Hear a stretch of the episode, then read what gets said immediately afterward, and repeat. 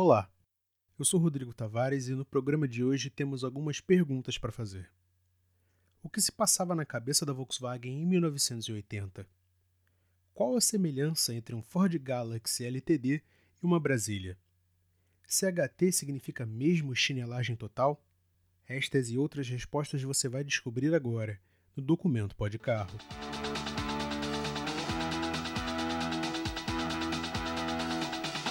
Documento Pode Carro, a sua revista eletrônica automotiva. 15 de maio. Nesse dia, há 40 anos atrás, começava uma das histórias de maior impacto na indústria automotiva nacional. Uma história feita de muitos improvisos, muita ousadia e muitos túneis rachados. Em 15 de maio de 1980 era lançado o Volkswagen Gol. Para entendermos melhor a história do Gol, é melhor voltarmos no tempo, mais precisamente para o final dos anos 70. O Fusca, literalmente o carro-chefe da Volkswagen, depois do seu boom de vendas em 1972, já começava a mostrar sinais de cansaço. E na engenharia da Volkswagen, já conhecida por nomes como Márcio Piacanstelli, Jorge Yamashita Oba e Cláudio Menta, começaram a investir em um novo tipo de design, os chamados carros em formato wedge ou cunha. Claramente influenciados por grandes estúdios italianos como Bertone Pininfarina e principalmente a Ital Design de Giorgetto Giugiaro, a equipe da Volks começou a trabalhar naquele que seria o seu projeto mais ambicioso, o projeto BX. Porém, antes de chegarmos no Gol, precisamos entender suas questões familiares. E esse carro nada seria sem um fator muito importante na história: o Ford Galaxy LTD 1970. Não entendeu? Calma, eu explico. Ford LTD. O desafio brasileiro aos carros importados. Agora você pode comprar um automóvel brasileiro com transmissão automática, ar-condicionado, direção hidráulica, motor de 190 HP. Em 1970, Rudolf Leiding, então presidente da Volkswagen no Brasil, resolveu dar uma voltinha no enorme sedã da Ford e, após se impressionar com o conforto e espaço interno do carro, ordenou a Cláudio Menta e a Pedro Ivani que se criasse um carro mais espaçoso na mesma plataforma da Variant 1600. Nas palavras dele, abre aspas, quero que vocês façam um pequeno grande automóvel, muito espaçoso, largo, em que os ocupantes se sintam como se estivessem em um Ford Galaxy, fecha aspas. Depois de três anos de desenvolvimento e muitas noites de amor com a Variant, nascia Brasília. Para fazer um carro de sucesso é preciso uma ideia nova e arrojada. Mas antes de tudo, é preciso fazer um carro robusto, econômico, construído para as estradas onde vai rodar. Um carro que você sinta prazer de dirigir, que tenha conforto de sobra para cinco passageiros. Brasília. Ainda não apareceu nenhuma ideia melhor. A história da Brasília que ficou em linha de 1973 a 1981, é importante porque representa o prelúdio, o primeiro passo para o nascimento do projeto BX. Em plena crise do petróleo, em um mercado que precisava de carros econômicos, mas também espaçosos, a Brasília até agradava, tanto que vendeu um milhão de unidades em oito anos de produção. Mas infelizmente, não era um carro muito econômico, com seus 8 km por litro na versão 1600 com dupla carburação algo que, frente ao Fusca, era até embaraçoso. A resposta veio com o fim da chamada doutrina Porsche, que definia que os carros feitos pela Volks do Brasil deveriam ser com motores refrigerados a ar para diminuição dos custos. Com o sucesso do Passat, refrigerado a água e com suspensão McPherson, era dada a carta branca para o projeto Brasil Secret, ou simplesmente BX. Novos tempos uma nova direção em sua vida. Com espaço sem fronteiras. Economia de longo alcance. 15,8 km por litro.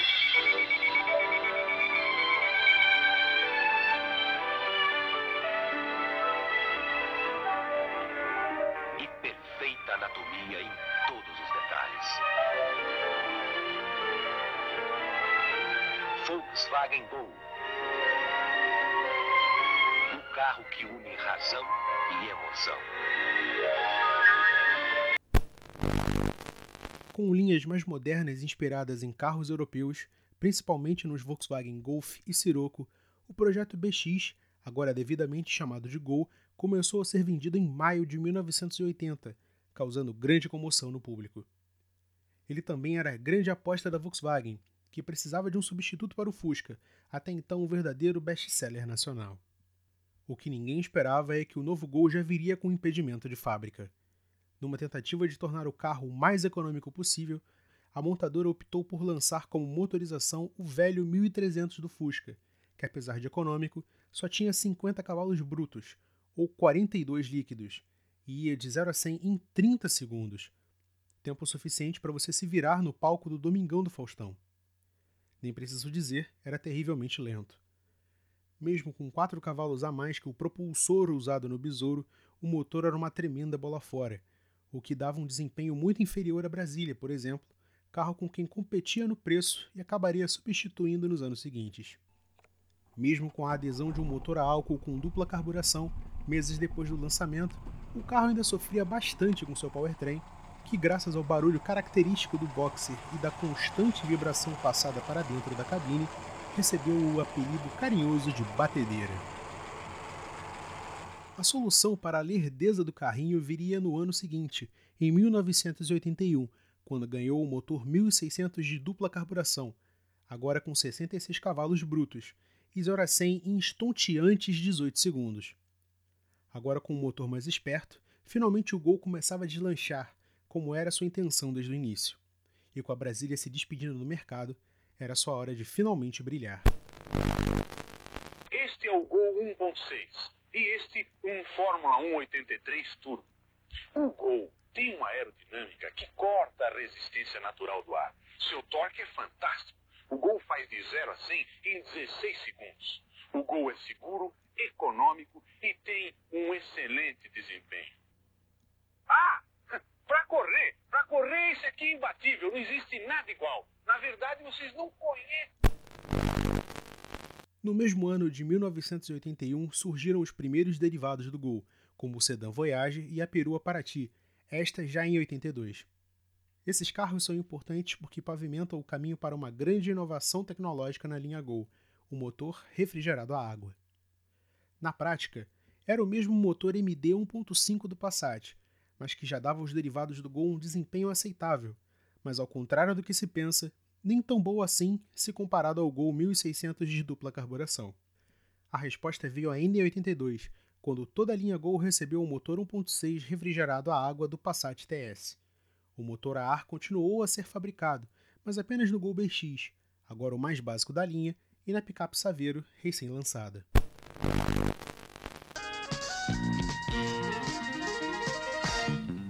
Voyage. Você nunca dirigiu assim. Puxa, que carro!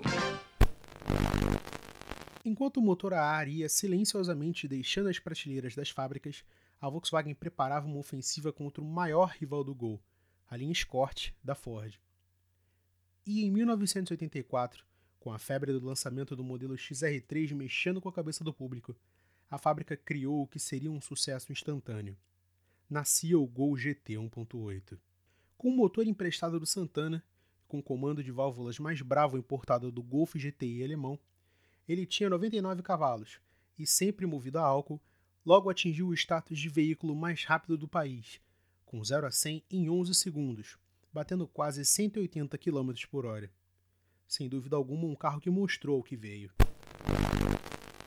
O filme a seguir é impróprio para pessoas que não podem sentir emoções fortes.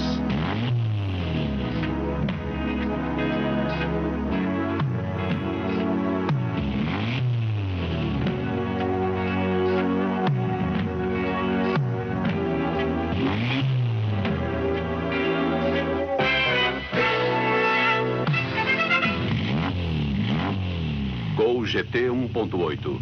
Isso diz tudo. Agora também com versões 1.8 normais, em 1987 a linha Gol sofria sua primeira reestilização e a linha GT passava a se chamar GTS icônica por seu grafismo na tampa traseira e ronco característico, vindo de seu escape Cadron, um acessório muito valorizado até hoje. Mas em 1989 o Gol entraria para a história pela primeira vez, ao lançar algo inédito no Brasil, a injeção eletrônica. Era a versão GTI, que com o apoio da injeção Bosch LE Jetronic, deu vida nova ao motor AP 2.0 8 válvulas, elevando o Golzinho ao status de esportivo nacional mais rápido mais uma vez. Porém, nem tudo são flores. E também em 1989 começa um estranho casamento que daria muito o que falar. Volkswagen e Ford começaram a se ver com muita frequência e, querendo formar uma família, decidiram por bem se casar. Era o começo da Auto Latina. As versões topo de linha da família Gol mantiveram seus motores AP 1.8 e 2.0, mas as intermediárias e básicas não tiveram a mesma sorte. A linha quadrada até ganhou seu último facelift em 1991, mas a Auto Latina insistia em motores Ford, que datavam de um projeto da época da Willys Overland, que por sua vez usava motores Renault. Quando a Ford comprou a Willys nos anos 60, o motor dos Renault 8, 10 e 12 equiparam o Corcel por décadas, chegando a Belina, Del Rey, Escort, Pampa e por fim a malfadada família Gol. Eram os motores CHT. E como na maioria dos casamentos mal resolvidos quem sofrem são os filhos, com o Gol não foi diferente. Em 1992, beneficiados pela redução das alíquotas de IPI, carros com motor 1.0 tinham um excelente valor de mercado. E do já vagaroso motor AE 1.6 nasceu o Gol 1000. Com isso, o Gol retornava à sua triste cavalaria de 50 cavalos brutos, do seu começo simples de motor de Fusca, já há tanto tempo esquecido. Dos seus pontos fortes, a economia de combustível e a durabilidade, e nada mais. Em 1994, o martelo é batido e é o fim do Gol quadrado, e também da Auto Latina. Nesse mesmo ano, e após um investimento de 400 milhões de dólares, saía do forno a segunda geração do Gol, a chamada G2, ou com seu apelido carinhoso, Bolinha. Com motores 1.0, 1.6, 1.8 e 2.0, sempre com injeção eletrônica monoponto, o carro agradava múltiplas fatias de mercado, desde apresentadores de podcast de baixo orçamento falidos a rachadores natos. Sempre haveria um gol para cada tipo de público. Gol. Há 13 anos, o carro mais querido e mais vendido do país. A tecnologia e a confiabilidade que só um Volkswagen oferece. O destaque dessa geração do Gol é a versão GTI, que em 94 tinha 8 válvulas e 109 cavalos, batendo de frente com rivais como o Corsa GSI, mas que não era capaz de competir com carros importados. A resposta da Volkswagen veio em 1995, com a adoção do motor 2.0 16 válvulas de duplo comando, com 145 cavalos e 0 a 100 em 8.8 segundos. Com velocidade máxima de 206 km por hora, era um dos carros mais rápidos do país. Em 96 surgiu o Gol TSI, numa tentativa de ocupar o espaço deixado pelo GTS. Inicialmente 1.8, chegou a ter uma versão 2.0, mas era um GTI com menos opcionais. Hoje raro, vendeu poucas unidades e nada tem a ver com os motores TSI da Volkswagen atual. Em 1997, a linha Gol recebia a injeção multiponto, chamada MI, e decretou o fim dos motores 1.0 CHT de origem Renault, agora apostando em um novo motor 1.0 criado pela matriz brasileira. Já no fim da vida, a linha G2 tem uma versão quatro portas e saiu de linha em 1999. Nisso, nasce a aclamada geração 3 e somos obrigados a criar um adendo. Vamos pensar um pouco.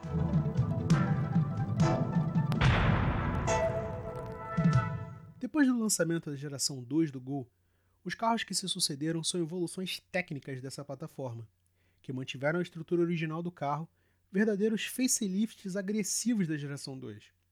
A partir da geração 5, onde é criado um novo chassi e uma nova família de motores, seria o ponto correto para anunciar uma nova geração do Gol, mas que para fins meramente ilustrativos, e como todo mundo chama as modificações do Gol de geração, assim então será.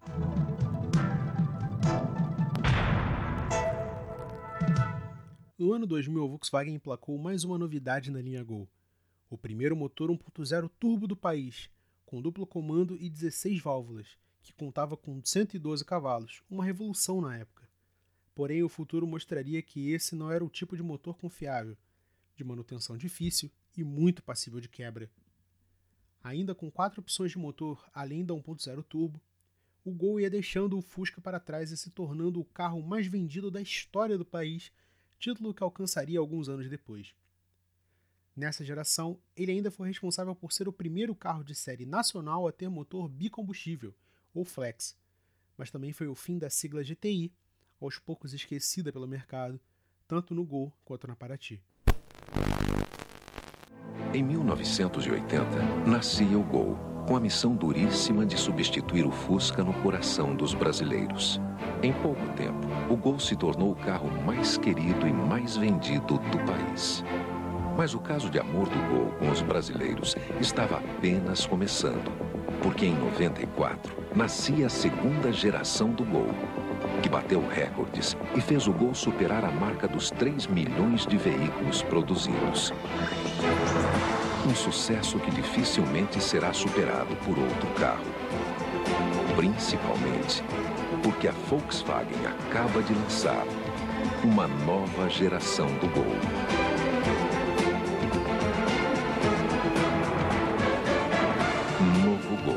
Geração 3 do carro mais querido do país.